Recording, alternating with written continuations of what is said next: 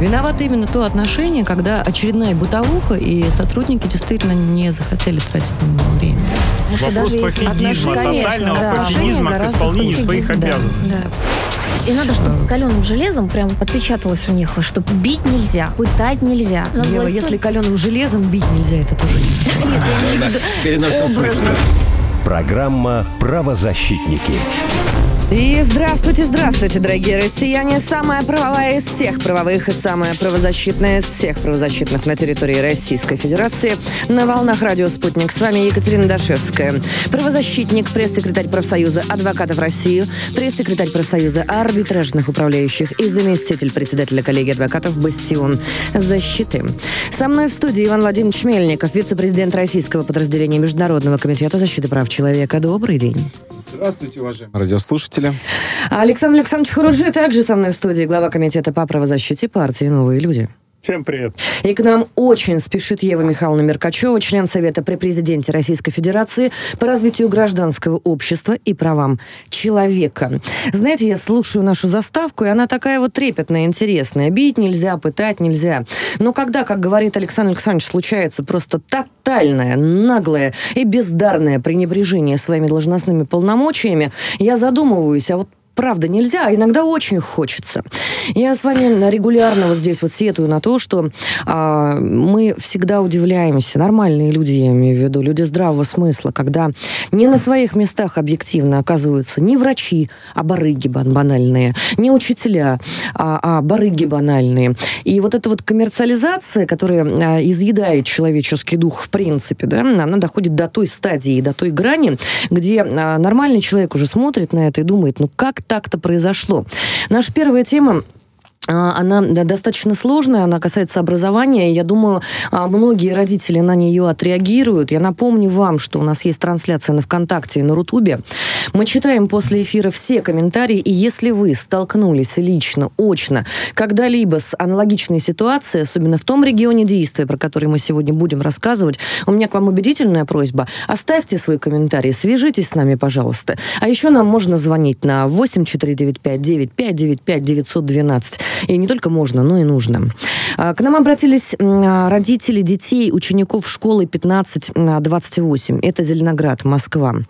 А, помимо общей разрухи и проблем с учебниками, в котором почему-то, несмотря на текущую ситуацию, Крым до сих пор значится как Украина, родительский комитет заинтересовали два момента. Школа просит родителей регистрировать детей на сайте mos.ru на кружки – как мы представляем себе кружки, я так предполагаю, что примерно одинаково. Дети приходят, учатся, получают какие-то новые знания. На это выделяется бюджет, то есть деньги.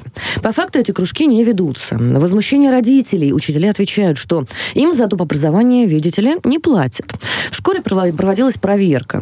Проводила проверка служба а, финансового контроля, а, собственно, региональная, а, по родительскому обращению. По словам учителей, администрация школы запросила у них фиктивные журналы кружков, которые по факту никем и не велись.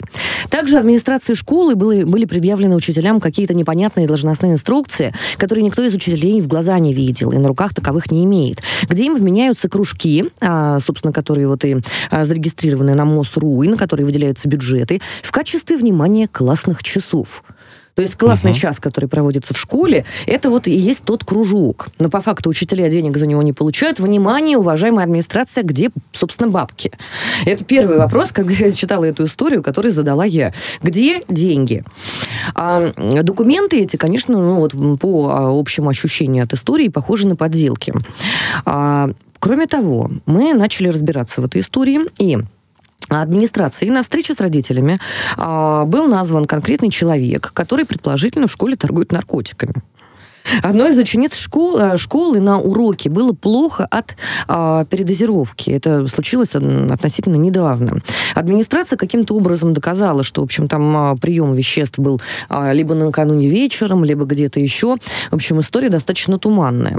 Но иници... инициативная группа родителей на текущий момент а, написала порядка 12 претензий в а, своем заявлении в Генеральную прокуратуру московскую. И Генеральная прокуратура, нужно отдать Россия. должное коллегам коллегам. Да, но это, это, это, это Москва, это не город в любом случае, это не... Зеленоград тоже Москва. Подожди секундочку, я тебе уточняю это специально по одной простой причине, потому что а, тот, например, финансовый мониторинг, который на текущий момент про, а, проходит в школе, да, и по а, мнению uh-huh. преподавателей, а, из той информации, которую мы получили, там сооружаются какие-то кипы задним числом документов. Это а, первое место работы, внимание заместителя текущего главы данного, значит, города. Эта информация, я думаю, сегодня будет озвучена, потому что, конечно, очень любопытно, какая такая вот схема существует, любопытно в ней разобраться, и очень хочется, чтобы прокуратура в ней действительно а, разобралась. А, со стороны инициативной группы обращения были с просьбой навести порядок в Департамент образования, а, Сергею Семеновичу Собянину, Краснову, Львовой Беловой, сенаторам. То есть а, родители а, доведены до такого состояния крайней точки кипения. И мы сейчас их послушаем, я думаю. На текущий момент с нами на связи Наталья Михайловна Кузнецова а, и Ирина Владимировна Житкова, представитель инициативной группы родителей. Наталья Ирина, здравствуйте. Здравствуйте. Добрый день. Наталья, я правильно понимаю, что вот то, что я сейчас причислила относительно а, претензий а, родителей в адрес администрации школы, это далеко не все. Там же еще какая-то история с двумя повешенными детьми. Боже мой. Расскажите, да, пожалуйста. действительно так. Э, несколько лет назад, по-моему, 4 года назад, э, первый случай произошел 1 э, сентября во время линейки. Мальчик повесился. Ребенок пошел в школу, из школы домой. А, ребенок пошел да. из школы домой да. и вот повесился.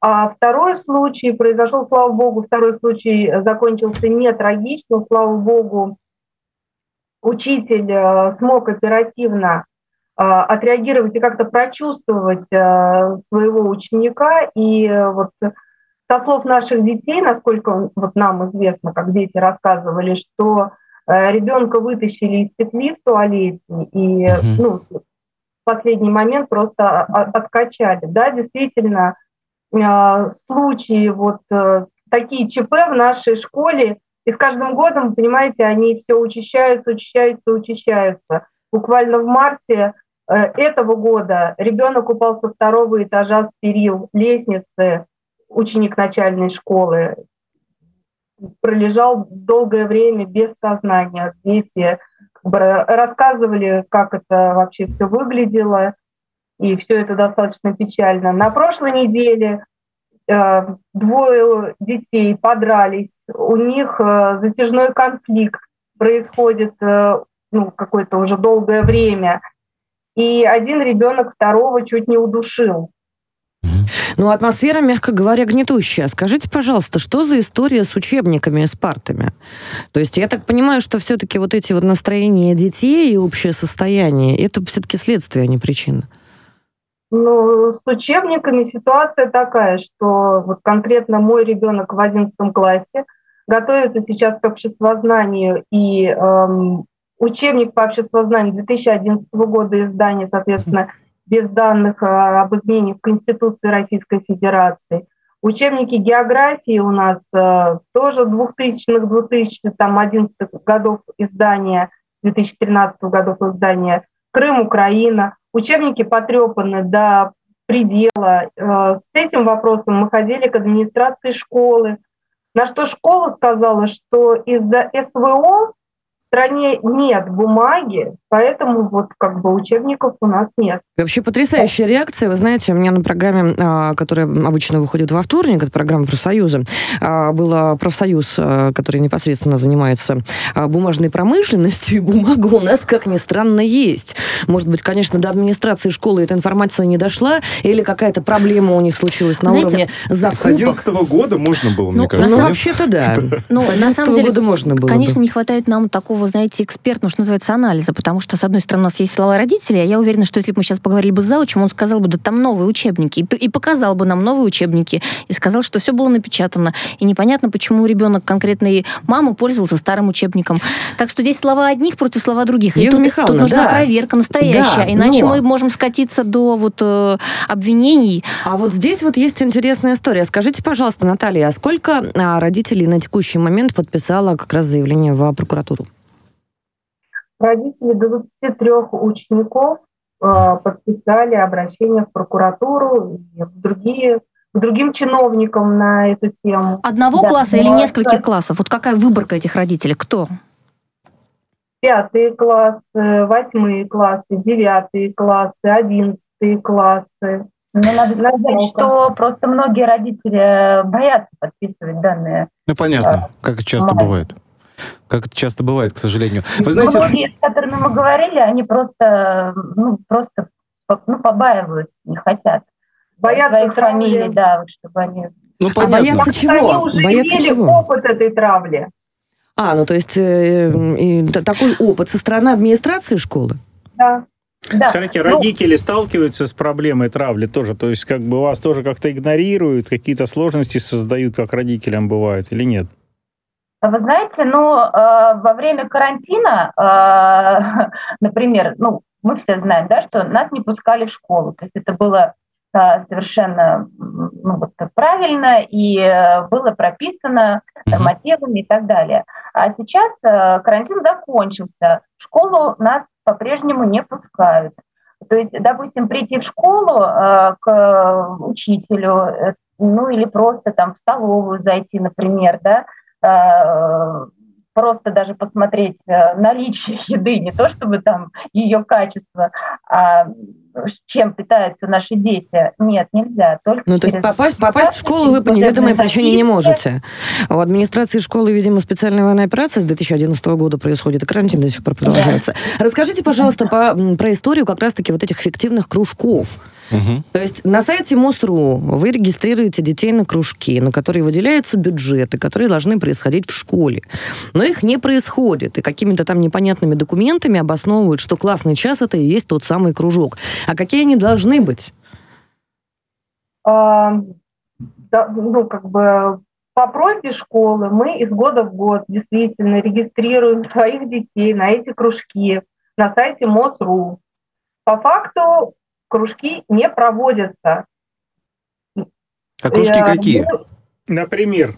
Например, э, родной край. Вот у нас э, мы, я лично зарегистрировала ребенка по просьбе школы, да, опять же, нас настоятельно 1 сентября всегда каждый год просят, зарегистрируйтесь, зарегистрируйтесь. То есть, ну, э, понятно для чего, чтобы, ну, массовость какую-то, да, показать. Mm-hmm. Ну, все зарегистрировались, э, ну, у нас, э, у нас в нашем, допустим, классе есть э, родительская группа, где мы доносим информацию, там просьба вот, мы донесли эту информацию, многие родители такие, ну вот, э, такие как мы, да, вот, которые, э, так сказать, у истоков класса, которые за школу, за классы, за образование, зарегистрировались, таких большинство, и, собственно, все. И у, у родителей э, возникает вопрос, а почему, собственно, кружки-то не проводятся? На что говорят э, учителя, что ну, нам за эти кружки не платят, временно эти кружки не выделяют, а, а сейчас выяснилось, что эти кружки, кружки вообще, они как, как классные часы э, декларированы. То есть uh-huh. показали бумагу учителям, что э, якобы даже ими подписанную, вот это вот самый такой вопиющий, на мой взгляд, что прикреплен, ксерокопия прикреплена с их подписями, совершенно от другого документа. Фантастически. А распечатали, видимо, да. на тех принтерах, которые, по моим данным, преподаватели в школу покупают сами, потому что оргтехники в школе тоже почему-то нет. Ну что ж, Наталья Михайловна Кузнецова и Ирина Владимировна Житкова были с нами. Конечно, очень хочется, чтобы прокуратура разобралась, потому что когда а, родители а, появляются, а, в общем-то, уже вот в таком количестве с правовыми претензиями, наверное, действительно что-то очень сильно не в порядке. Ирина, а можете процитировать мне вот очень, пока мы с вами общались вчера, зацепила фраза про пролетариат. Как это, как это получилось? А, ну вот, да, ушли наши эксперты уже, к сожалению. А, мы пока с Ириной общались вчера и а, разбирались в этой истории. А, я, насколько поняла, когда родительская группа пришла к администрации, к которой очень сложно попасть, потому что в школу действительно не попасть, они там окопались как в Форт Ноксе и сидят, в общем, угу. в глухой обороне, а, им а, в итоге ответили интересной такой фразой, что, мол, что вы хотите? Это же школа для пролетариата. И вот мне очень интересно, что они имели в виду. Видимо, с 2011 года у них какое-то новое миропонимание сложилось в отношении граждан Российской Федерации. Прокуратура будет разбираться, а мы последим за этой историей. Я думаю, все коллеги, которым будет это интересно, тоже к ней подключатся. Пока что перейдем к следующей теме. Министр юстиции Российской Федерации Константин Чуйченко заявил о создании в нашей стране системы пробации. Она будет способствовать тому, чтобы освободившийся из мест лишения свободы человек больше не оставался один на один с жизненными трудностями, чтобы смог наладить законопослушную жизнь, а, вернуть социальные навыки, получить работу, в конце концов. Кроме того, наметилась положительная уголовно-политическая тенденция, связанная с применением альтернатив лишению свободы, в частности, принудительных работ. Александр Александрович, давайте послушаем вас. Ну, смотрите, там идея-то она давняя, давняя, это очень долгожданная для всех правозащитников Правда. история, и этот э, законопроект много правился, и, э, конечно же, у ведомства, у ФСИН, прежде всего, задача была снизить рецидивную преступность, а у нас, у правозащитников, создать условия для того, чтобы люди, которые освобождаются, которые могли бы по-другому отбывать наказание, такую возможность имели. А насколько сейчас в системе есть достаточное количество кадров для того, чтобы это все реализовывать на практике, ну, конечно, пока у нас у всех большой вопрос, потому что важно изменить подход. Важно, чтобы человек, который оказался в трудной жизненной ситуации, понимал, что он кому-то вообще в этой жизни нужен. Да? И второй момент – это э, лица, которые оступили, чтобы они имели возможность, э, ну или незаконно осужденные, таких у нас много, да, чтобы угу. они имели возможность вернуться к нормальной жизни, когда человек выходит, и он лишился зачастую там и жилья, и зачастую и семьи, чтобы он мог начать новую жизнь. И вот этот закон о пробации фактически э, стал э, результатом уже э, достигнутых методом проб и ошибок пилотных проектов, которые реализовывались в ряде регионов. И, собственно, не туда, только. да, в, в том числе и того опыта, который... И зарубежного И зарубежный, опыта. и да. советского прошлого что-то, да, так сказать, этого пришло. Все вместе это собрали, вот получился такой закон. Но все, конечно же, сейчас ждут, как это будет на практике, поэтому нам очень важно понимать, а, как все три направления будут работать. Вот если... Будут ли? И будут ли, да, Иван, да, вот будут ли, потому что пока на бумаге все как бы гладко, да. Да, ну, я, можно 5 копеек своих да. ставлю? Дело в том, что я целое исследование провела, и сегодня mm результаты его опубликовала. У нас сложилась уникальная история, уникальная. Такого не было ни в царской, ни в советской России, ни в современной до последнего времени. Так, так. Сейчас у нас большинство людей, которые находятся за решеткой, это те, кто отбывает третий, четвертый, пятый и последующий срок. Рецидивы. То есть даже не второй срок, а начиная с третьего. Такой ситуации никогда не было. О чем это говорит? О том, что вроде как люди не справляются, о том, что они а, не могут найти себе в жизни, они не нужны. я, на самом деле, даже на примере нескольких историй попыталась исследовать, как это происходит. Вот пришел ко мне персонаж один, он из 40 своих 8 так, лет... может быть, это круг твоих знакомых, Ева 28 лет просидел. То есть из 48, повторюсь, большую часть жизни человек за решеткой. Вот он рассказывает, как он приходит, и он не понимает, опять же, ни как пользоваться угу. системой госуслуг, Но человек из, из такой сансары просто не может выйти в тот Конечно. мир, который а он изменился, хочет. пока он сидел, а даже он при хочет. всем желании. Он хочет, и поэтому этот новый закон о пробации, который заработает со следующего года, с 1 января, вот первая часть закона вступит в силу, uh-huh. по сути, должен ему помочь. И мы тем самым помогаем не только ему, его... Вот как воспользоваться? Давайте подумаем.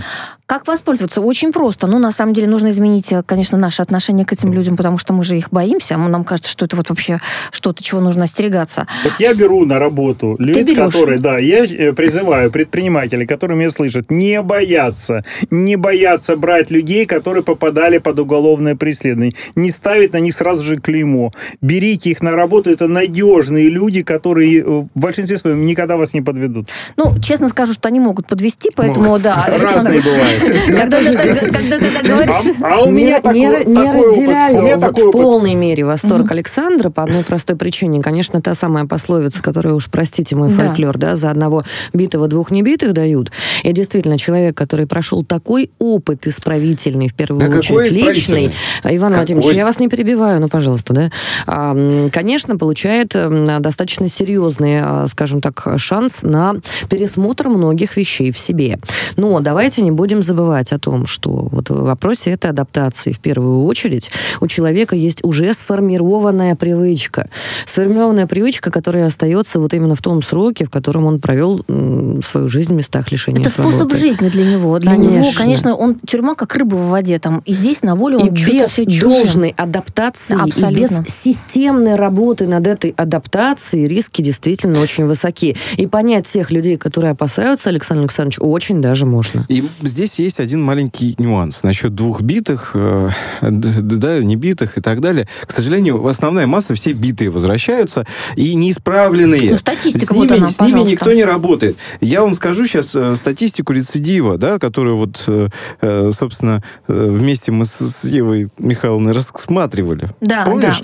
да. Да, статистика-то у нас вообще страшная. Сколько? 70% рецидив? Да, возвращаются люди 70%! Вы только вдумайтесь в эту цифру. В Уганде такого нету. Вы понимаете как бы ситуацию? Насколько сейчас в запущенном состоянии наша пенитенциарная система? И никто ничего менять не хочет. Для того, чтобы запустилась ситуация ресоциализации... Хотят, да, на хотят. секунду. И хотят, и могут. Если, если хотят, давайте уж тогда систему общественного контроля хоть наладили, чтобы это видно было, что там вообще делается, да? На а сегодняшний вот это день. Второй вопрос. На сегодняшний Я день. Я здесь да. Ивана Владимировича очень поддержу. Дело да. в том, что амбиция достаточно большая. Здесь и рассматриваем альтернативы лишения, альтернативы лишению свободы, то есть принудительные работы. Очень классно, очень здорово. Я прям вот целиком и полностью за. Здесь же мы рас, рассматриваем, да, и систему адаптации бывших заключенных. Нужная вещь. А кто за этим всем будет наблюдать? Ну, не, не ОНК же, извините, мой французский. И, коллеги, я обращаю внимание, ужасно. я обращаю внимание, что когда мы говорим про принудительные работы, вот этот опыт, когда айкишник работает айкишником, да, то есть вот это было бы хорошо, потому что использование квалифицированных сотрудников, которые вчера еще были супер квалифицированными, важными для хозяйства, а, для того, чтобы шить варежки, это вообще ни разу не ну, правильно. Помнишь, на прошлой передаче вообще мы как раз и говорили про тот проект, что даже не то, что да. тех, кто имеет айтишное образование, но и обучить других, которые способны да, вообще да. воспринять это. Таким образом, мы приходим к, к, к очень интересной вещи. А, это называется профориентация спецконтингента.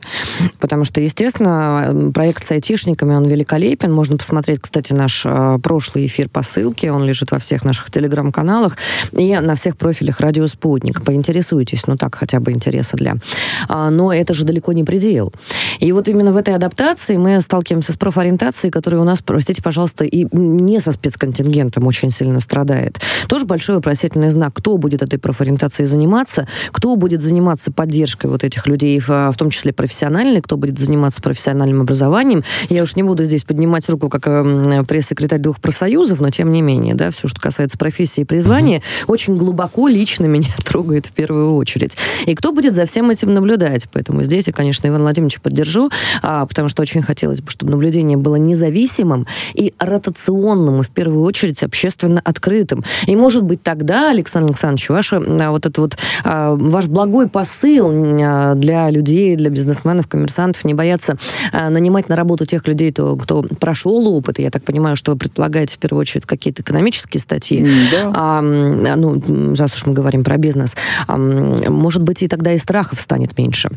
Уважаемые слушатели, я напоминаю, что у нас есть телефон прямого эфира 8495 9595 912. У нас есть WhatsApp 89687663311. Нам не просто можно писать, нам нужно писать и нужно звонить. Также есть телеграм-канал радио, нижнее подчеркивание, спутник. Там есть чат-боты. Если вы не подписаны на наш телеграм-канал, у меня будут к вам уже большие вопросы. А почему вы до сих пор не подписаны? Подписывайтесь, пишите в чат-бот. Мы все видим на протяжении прямого эфира. Вот нам слушатели задают вопрос, уважаемые правозащитники. Услышал про советский опыт. ЛТП и химия в кавычках. Это пробация или нет? Можно сейчас наркоманов по первому разу отправлять в ЛТП, а остальных, например, на химию? Мы вернемся после новостей и попробуем на него ответить. Не переключайтесь, буквально несколько минут, и вы снова услышите наши правозащитные, стойкие и жизнерадостные, несмотря ни на что, голоса. Программа «Правозащитники». Thank you.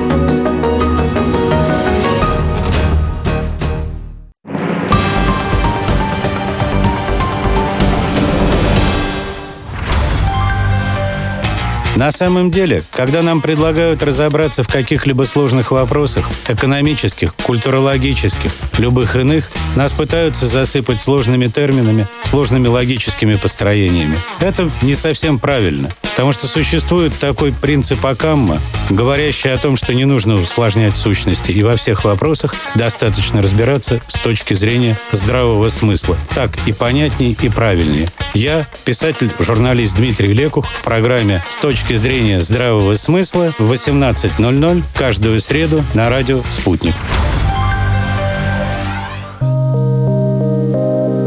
Поговори со мной. Кому идти, если есть какая-то проблема? Может быть, к друзьям? Ну, обычно все они заняты своими делами, Наташа. Хорошо. Тогда, может быть, к жене или к мужу? Я вот боюсь, что это может усугубить ситуацию. К родителям? Я бы не стал их волновать. Тогда остается пойти к коллегам. Ну, это вообще смешно, да? Кому мне пойти, если есть какая-то проблема? Подкаст «Поговори со мной» мы делаем для того, чтобы вы смогли понять. Может, вам э, нужен именно психолог? Будем честны, найти специалиста, который подойдет именно вам, ну, это не самая простая задача. Но, может, нужно попробовать или просто послушать наш подкаст. Совершенно верно. В среду в 16.30 на «Радио Спутник». Поговори со мной.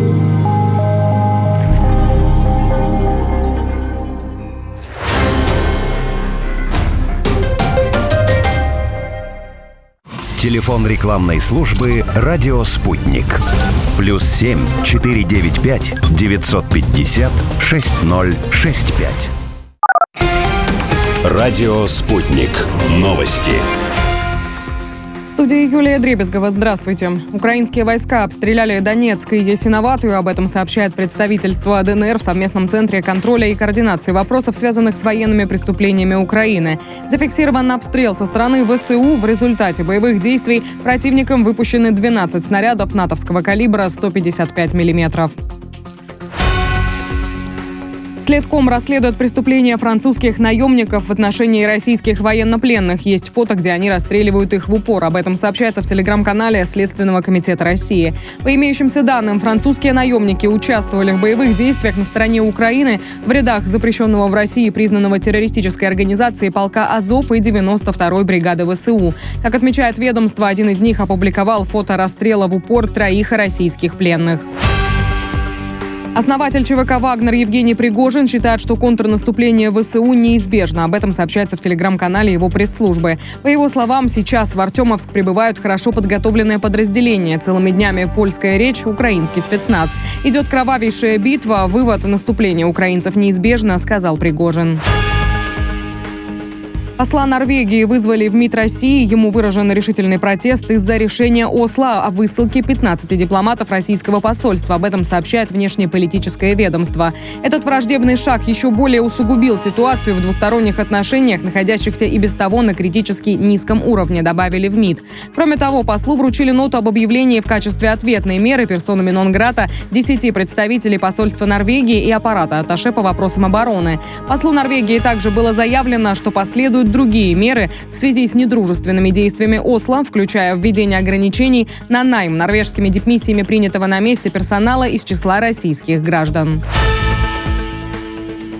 Президент России Владимир Путин в телефонном разговоре с узбекистанским коллегой Шавкатом Мирзиёевым обсудил двустороннюю повестку, в частности, шаги по расширению торгово-экономического сотрудничества. Об этом сообщила пресс-служба Кремля. В этой связи отмечен успех, проведенный в Ташкенте при активном участии российской стороны международной промышленной выставки «Иннопром. Центральная Азия-2023», подчеркивается в сообщении.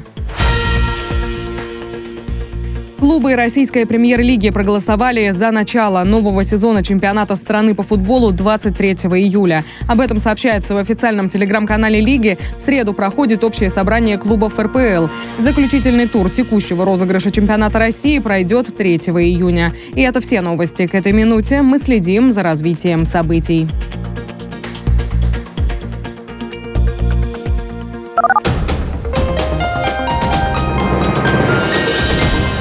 Следующий выпуск через полчаса на радио «Спутник».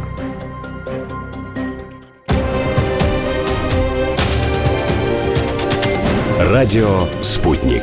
Разберемся. Москва, 91,2. Санкт-Петербург, 91,5 FM. Виновато именно то отношение, когда очередная бытовуха, и сотрудники действительно не захотели тратить на него время. Вопрос пофигизма, тотального да. пофигизма к исполнению своих обязанностей. Да. И надо, чтобы каленым железом прям отпечаталось у них, что бить нельзя, пытать нельзя. Ева, если каленым железом бить нельзя, это тоже нет. Я имею в виду Программа «Правозащитники». Народный фронт разрабатывает законопроект, который предусматривает использование высокотехнологических средств для административного надзора за педофилами, освобожденными из мест лишения свободы, а также запрет для них на пользование интернетом. Законопроект предусматривает осуществление административного надзора за осужденными освобожденными из мест лишения свободы педофилами при помощи электронных и иных высокотехнологичных средств контроля. Также предлагается обязательно устанавливать лицам рассматриваемой категории запрет на использование интернета и посещение организаций, оказывающих услуги несовершеннолетним. Уважаемые слушатели, достаточно долго, на протяжении лет, наверное, двух, каждый эфир, который касается вот этой вот сложной материи а, преступлений а, сексуального характера против несовершеннолетних, я а, прошу каждый раз всех, кто а, слышит нас, вот те самые а, принимающие решения, важные уши, а, всячески посодействовать в проблеме как раз-таки надзора, потому что есть а, большая проблема на местах. По логике вещей этим надзором, конечно, а, должны а, заниматься участковые, должны заниматься полицейские на местах. И если где-то Москва, Подмосковье, это еще, ну, хоть как-то криво-косо работает, то как только мы выезжаем за пределы Московской области, это не работает от слова совсем. Катюш, ну вообще как ты представляешь такой надзор? Ты же не представишь к человеку полицейского, который будет с ним спать, угу. везде ходить. Это конечно, же невозможно. Конечно, невозможно. Оно конечно, уже невозможно. реализовано и подготовлено. Коллеги, нажимаешь кнопочку на смартфоне, в течение нескольких минут приезжает служба безопасности и как бы ликвидирует Сбербанка. опасность. Но нет, причем, но есть, которые во всех понял, да. регионах представлены, это уже отработали. Если появится вот такой маяк, про который говорила Катя только что, это просто при внедрении в программу позволит быстро определять, что опасность есть. Разумеется. Я напомню вам эфир а, прошлого года, а, связанный со страшной ситуацией. Я не буду сейчас ее воспроизводить. Она для меня до сих пор отзывается достаточно тяжело, как и любая такая ситуация, конечно. И это вот такой профдив правозащитников. А, помните, мы говорили о том, что есть решение действительно с помощью эрфит-меток. И мы здесь говорим не просто об каких-нибудь ошибках, да, мы говорим о тех людях, которые уже были осуждены за преступление против детей а, с тем или иным исходом. А, об эрфит-метках, которые совершенно спокойно устанавливаются на радиус школ, на радиус а, детских поликлиник, для того, чтобы контингент, который уже был замечен, а рецидив по а, педофильским вот этим статьям, а, это страшные цифры, это 97%. 97% ну, это рецидив. Это, уже для тех, кто совершил преступление. Это в первую очередь потому, что нарушения в психике у тех, кто совершает эти да. преступления, однозначны. Ведь представьте, совершить преступление не просто, не просто даже против ребенка, а сексуального рода преступления против маленького человечка, которого по самой своей природе взрослые должны защищать. Это означает, что совершить преступление против самой человеческой природы. Абсолютно верно. И, соответственно, mm-hmm. что у них в голове? У них серьезные проблемы. И педофилия во многих странах расценивается как болезнь. Я замечу, что и у нас в России э, иногда при назначении наказания педофилам прописывается лечение. Причем это вот такое прям психиатрическое лечение конкретному а, злодею, который совершил то самое преступление. И был момент, когда мне один такой злодей из колонии написал письмо, в котором жаловался, что вот он получил срок.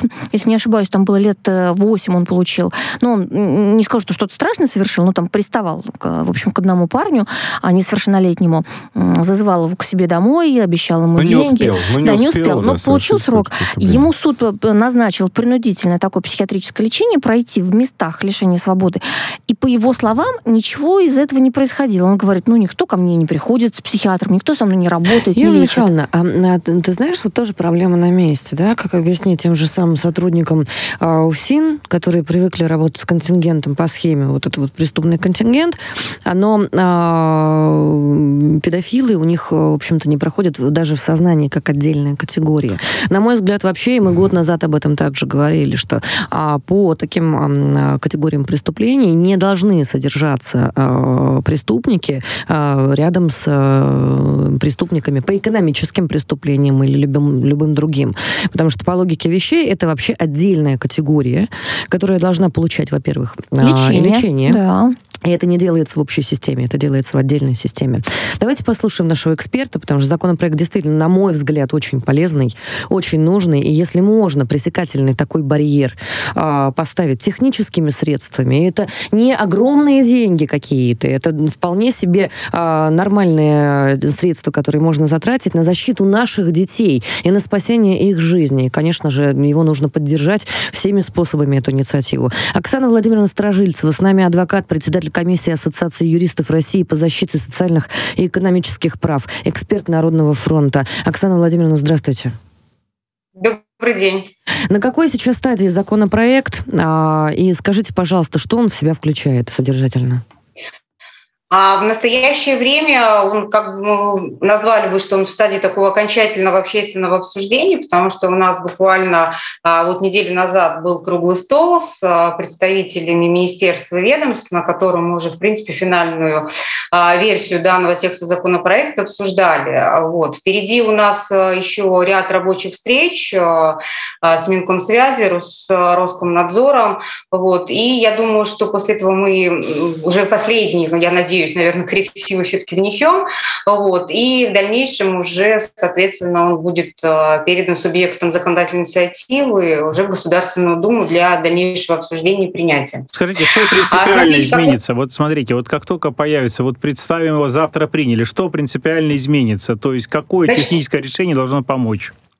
Значит, смотрите, а, что принципиально, какие важные моменты мы предусмотрели в данном законопроекте о том, что административный надзор, здесь э, обращу внимание не только за педофилами, да, а за лицами, которые совершают преступления а, против половой неприкосновенности несовершеннолетних, потому что педофил – это отдельная такая, да, одна из категорий, потому что это психическое заболевание. А, значит, э, административный надзор с помощью технических средств. Мы не стали, э, да, э, соответственно, в законопроекте расшифровывать, что за технические средства, потому что мы вот обсуждали с министерствами и ведомствами. Это могут быть разные. Это в том числе электронные браслеты, что сейчас очень распространено, например, при избрании меры пресечения или домашнего ареста. Это та же наша государственная программа «Безопасный город». То есть э, в больших городах, крупных городах, где эта программа работает, ну, не, не, нет большого труда и нет каких-то материальных а, больших затрат для того, чтобы с помощью программы «Безопасный город» Абсолютно верно. Ну, то есть техни- тех- техническая возможность, она да. существует Надзор, достаточно да, давно. лицами. Далее, что еще принципе... Мы да, слышим, слышим. Да, ну вот мы как раз и обсуждали с с представителями э, Роскомнадзора и с э, Министерством связи, то здесь необходимо немножечко еще, знаете, так, внутренняя доработка, механизм определить. А, плюс, соответственно, в нашем законопроекте инициатива как запрет пользоваться интернетом, что также мы вот обсуждали с Минкомсвязи, необходимо, опять же, определить механизм, потому что мы говорим, у нас сейчас очень много государственных муниципальных услуг да, через интернет. То есть мы не можем лишить гражданина да, получить получения этих услуг. Абсолютно Поэтому как это будет технически, да, и какой будет этот механизм, да, это тоже сейчас вот в стадии у нас такого обсуждения, будем говорить и проработки. Вот. А далее еще третий такой основной момент а, – это, соответственно, запрещение лицу, данному, который находится под административным надзором, а, посещать определенные места. Это, как правило, у нас устанавливается судом, то есть это могут быть школы, детские мероприятия, там вообще все что угодно, да, то есть это устанавливается, соответственно, судом. Это вот три такие основных момента. Еще, конечно, звучало такое предложение, оно, в принципе, хорошее, но мы его в Народном фронте тоже обсуждали давно, но не нашли поддержки. Сейчас опять вновь мы его обсуждаем, это запрет данных лиц на общение с несовершеннолетними. А, чтобы вы понимали, у нас большинство а, таких преступлений совершается внутри семьи.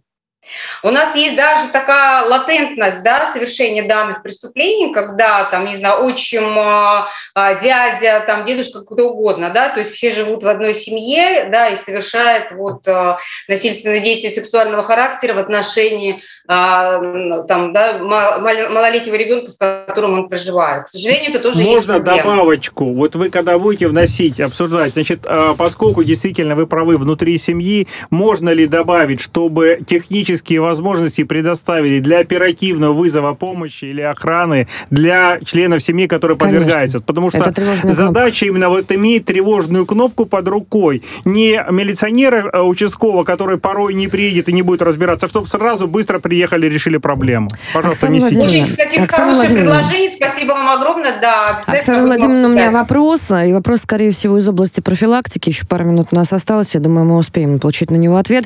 А мы также часто понимаем, поднимаем эту тему в наших эфирах. И опять же, вы слышали, да, что мы там год назад предлагали. Давайте поставим орфит-метки, в конце концов, те же самые браслеты. А они реагируют на приближение. Радиус 400 метров. Это уже доступно лет как 10. То есть это не технология какая-то супер новая, и стоит она абсолютно недорого. Но вопрос профилактики мы а, поднимаем чуть реже. То есть мы, конечно, по факту реагируем на какие-то трагедии. А, скажите, пожалуйста, законопроект включает в себя блок хотя бы а, какой-то информативный для работы с детьми, потому что в первую очередь, конечно, когда происходит систематическое насилие, опять же, дети не сообщают об этом. И это даже не та самая тревожная кнопка, о которой говорит Александр Александрович. Это в первую очередь понимание детей, что они могут в такой ситуации получить защиту. А отвечу на ваш вопрос. Законопроект не предусматривает, потому что у нас сам закон об административном надзоре просто не предусматривает. Да, это разные вещи. Но мы говорим, что профилактика она должна быть всегда. Да? То есть это а, должны быть отдельные мероприятия, потому что мы говорим административный надзор, он осуществляется именно а, полицией у нас, да, органами внутренних uh-huh. дел. И вот, к сожалению, а, пока мы не нашли поддержки, будем так говорить, наверное, да, от органов внутренних дел, но а вот на круглом столе на нашем, по крайней мере, Генеральная прокуратура нас поддержала даже в той редакции, которая сейчас есть. они готовы дальше с нами обсуждать, они готовы с нами дальше дорабатывать, потому что все понимают необходимость и нужность а, внесения данных поправок.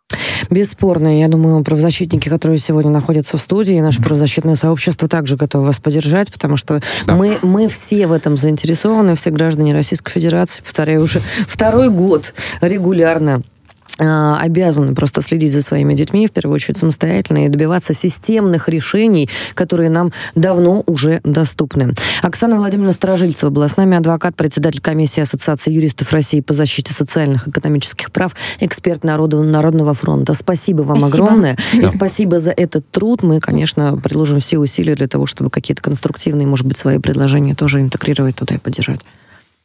Пока что переходим...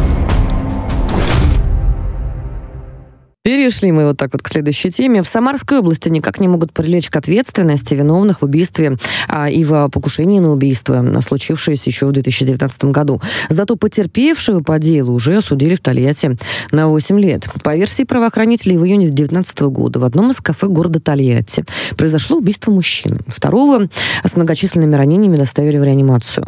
Возбуждено уголовные дела по статье убийства и покушение на убийство. Подозреваемый в убийстве 31-летний гражданин соседнего соседнего государства был объявлен в розыск. По словам отца одного из потерпевших, только после личного приема у руководителя а, Следственного комитета России Александра Бастрыкина подозреваемых задержали, и это только задержали. Однако всего через 20 дней выпустили на свободу.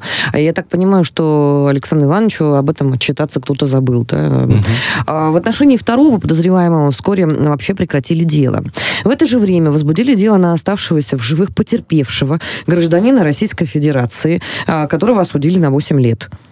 Где логика, вообще непонятно Какая совершенно. логика тут? Где да? логика в Тольятти вообще материалась? Почему не могут привлечь к ответственности вроде бы установленных убийц? И что нового происходит в этом странном э, деле, расскажет нам Иван Владимирович Мельников. Да, интересное на самом деле дело. Я при, приехал в э, Самарскую область э, на суд, как раз, ну, в том числе, да, был там в регионе, и, мягко говоря, удивился, удивился тому, что действительно пока еще ничего не расследовано. Зато э, очень э, хорошо послушал э, вот дело, как раз апелляционное дело э, Талья... да, Иван на, на, с 19 года они ничего расследовать не могут. Слушайте, это ну как вот это? Я тоже не пойму, как это вот так получается, да. А, меня интересует другое. За это время, а, значит, не то, что можно было там установить все детали, несколько раз там осудить э, всех виновных, но э, вызывает опасение то решение суда в Тольятти, которое на сегодняшний день было вынесено судом предыдущей инстанции, да, вот которое сейчас обжалуется. Почему? Потому что в этом, э, су, обратите внимание, что в этом решение, судебном Иван, решении... Э, 8 лет, которое, да? да назначил. Да, за вымогательство, якобы, да, ну, ну, обращу ваше внимание, вымогательство было якобы после, э, только заявления были написаны, причем, ну, достаточно длительное время прошло, после, собственно, убийства и покушения на убийство. Э, значит... есть, правильно я понимаю, да. Иван, можно? Вот смотри, да. если... А у кого кто вымогал, как, да. Какая-то группа кого-то убила, и для того, чтобы потом да. потерпевшие не обратились э, куда-то еще, надо на потерпевших написать заявление да. и сказать, что да, они деньги вымогали. Потрясающая Это такая интересная да. схема, представляешь? А еще более интересно выглядит, э, знаете, такая резолютивная часть, которую зачитал прокурор во время судебного решения. Э, не было возбуждено никаких уголовных дел, обращу внимание, на вот этого, э, значит, э, собственно, обвиняемого, да, по статье о якобы вымогательству. Но, однако же, в решении суда э, Тольятти есть такая интересная история.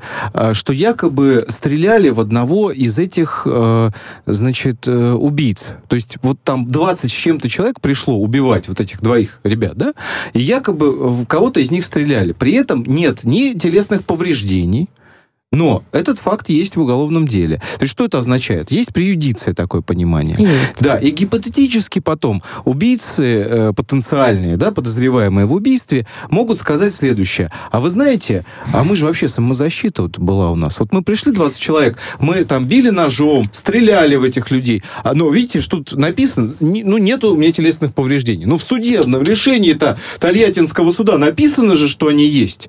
А, более того, я послушал... Э, характеристики вот на этого вот э, потерпевшего по э, делу о покушении на убийство э, молодому человеку, он всячески характеризуется положительно со стороны абсолютно всех. Он принимал активное участие в общественной деятельности, общественной жизни города. Он помогал э, детям в детских домах, значит, приютам Понятно. с домашними за жив... животными. Сейчас, секундочку. Приютам с домашними животными. Он помогал, значит, э, там э, воспитании ну, молодежи. Ну, а что? Да. Почему на него? Это Почему правильно? Для того, чтобы уйти от ответственности по основному делу, правильно я а, понимаю? А, ну, вот а, адвокаты предполагают, что именно так. И а мы сейчас адвокатов послушаем. Такая, да. Но мне знаете, что интересно? Вот смотрите, произошел а, личный прием у а, Александра Ивановича Бастрыкина. После него, значит, подозреваемых задерживают, потому что Александр Иванович на контроль берет такие вещи. Это не секрет. И действительно, когда мы читаем а, в том же самом Телеграме, что какая-то вот такая ситуация острая действительно на личном контроле находится, и она справедливо разрешается, отрадно и радостно.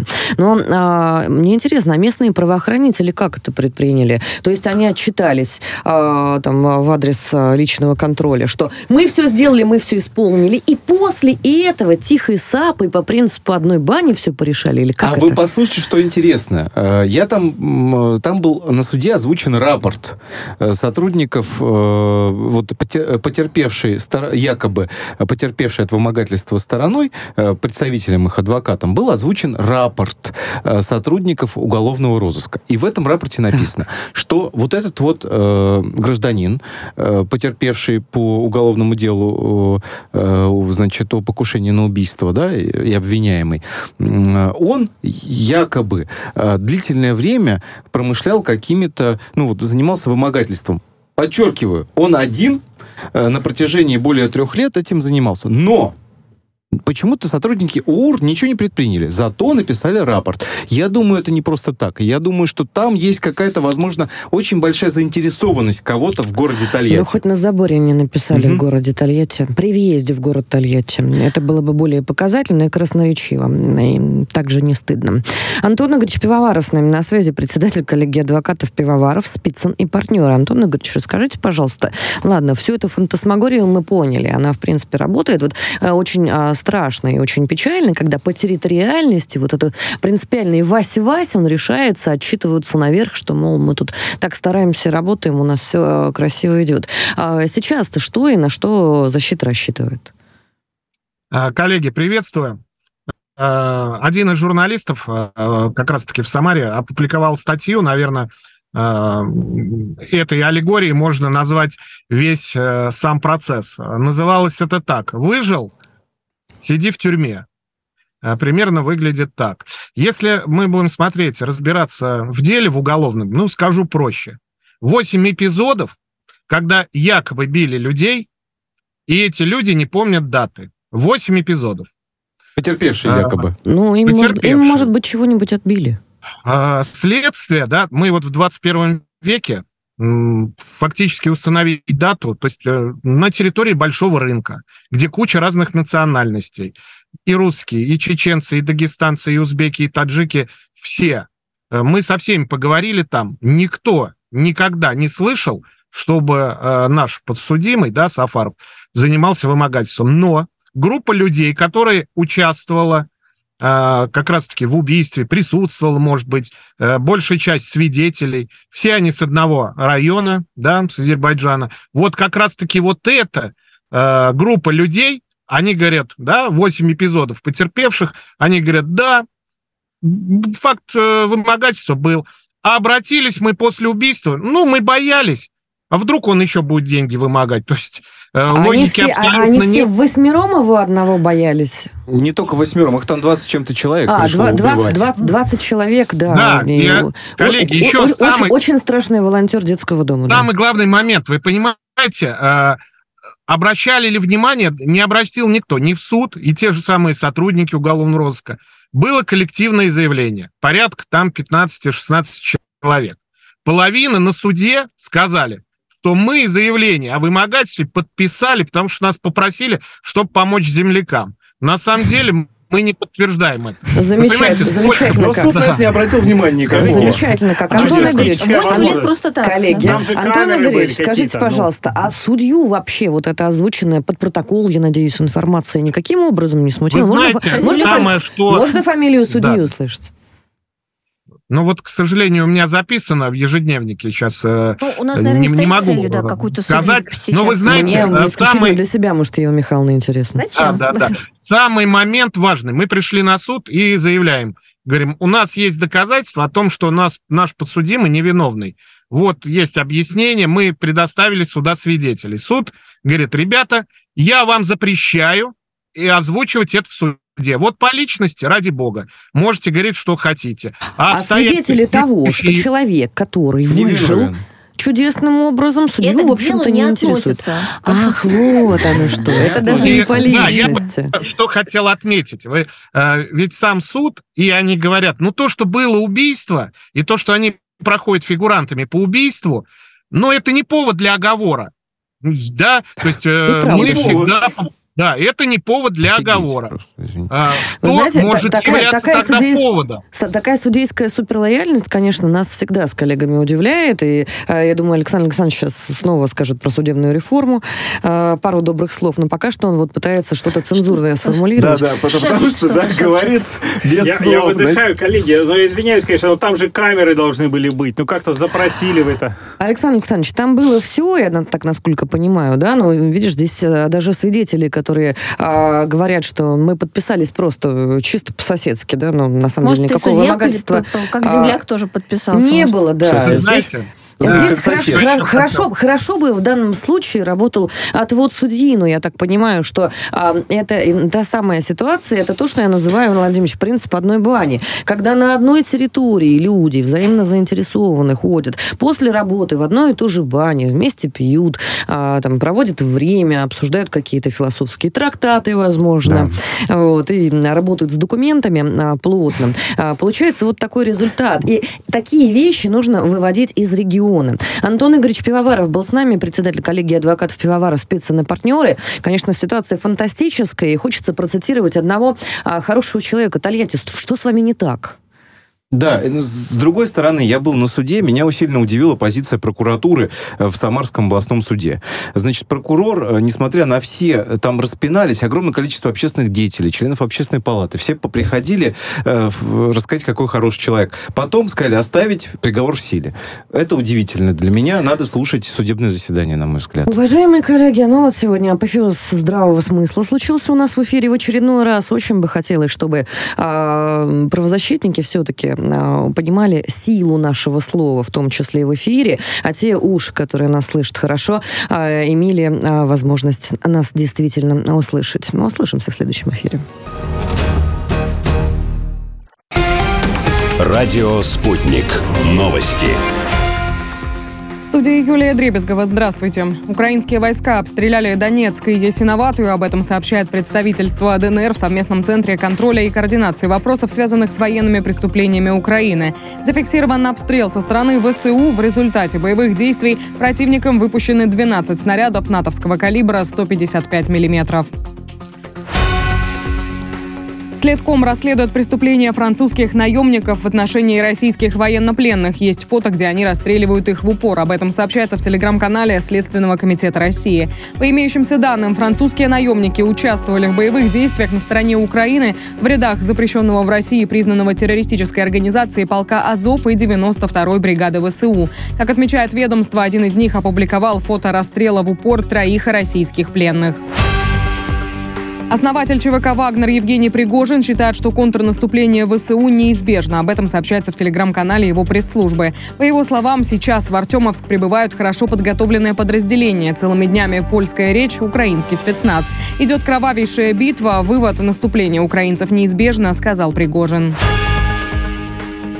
Посла Норвегии вызвали в МИД России. Ему выражен решительный протест из-за решения Осло о высылке 15 дипломатов российского посольства. Об этом сообщает внешнеполитическое ведомство. Этот враждебный шаг еще более усугубил ситуацию в двусторонних отношениях, находящихся и без того на критически низком уровне, добавили в МИД.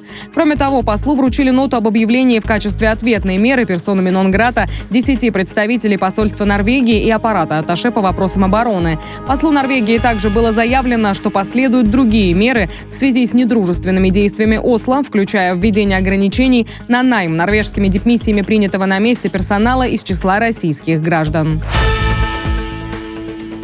Президент России Владимир Путин в телефонном разговоре с узбекистанским коллегой Шавкатом Мирзиёевым обсудил двустороннюю повестку, в частности, шаги по расширению торгово-экономического сотрудничества. Об этом сообщила пресс-служба Кремля. В этой связи отмечен успех, проведенный в Ташкенте при активном участии российской стороны международной промышленной выставки «Иннопром. Центральная Азия-2023», подчеркивается в сообщении. Клубы российской премьер-лиги проголосовали за начало нового сезона чемпионата страны по футболу 23 июля. Об этом сообщается в официальном телеграм-канале лиги. В среду проходит общее собрание клубов РПЛ. Заключительный тур текущего розыгрыша чемпионата России пройдет 3 июня. И это все новости к этой минуте. Мы следим за развитием событий.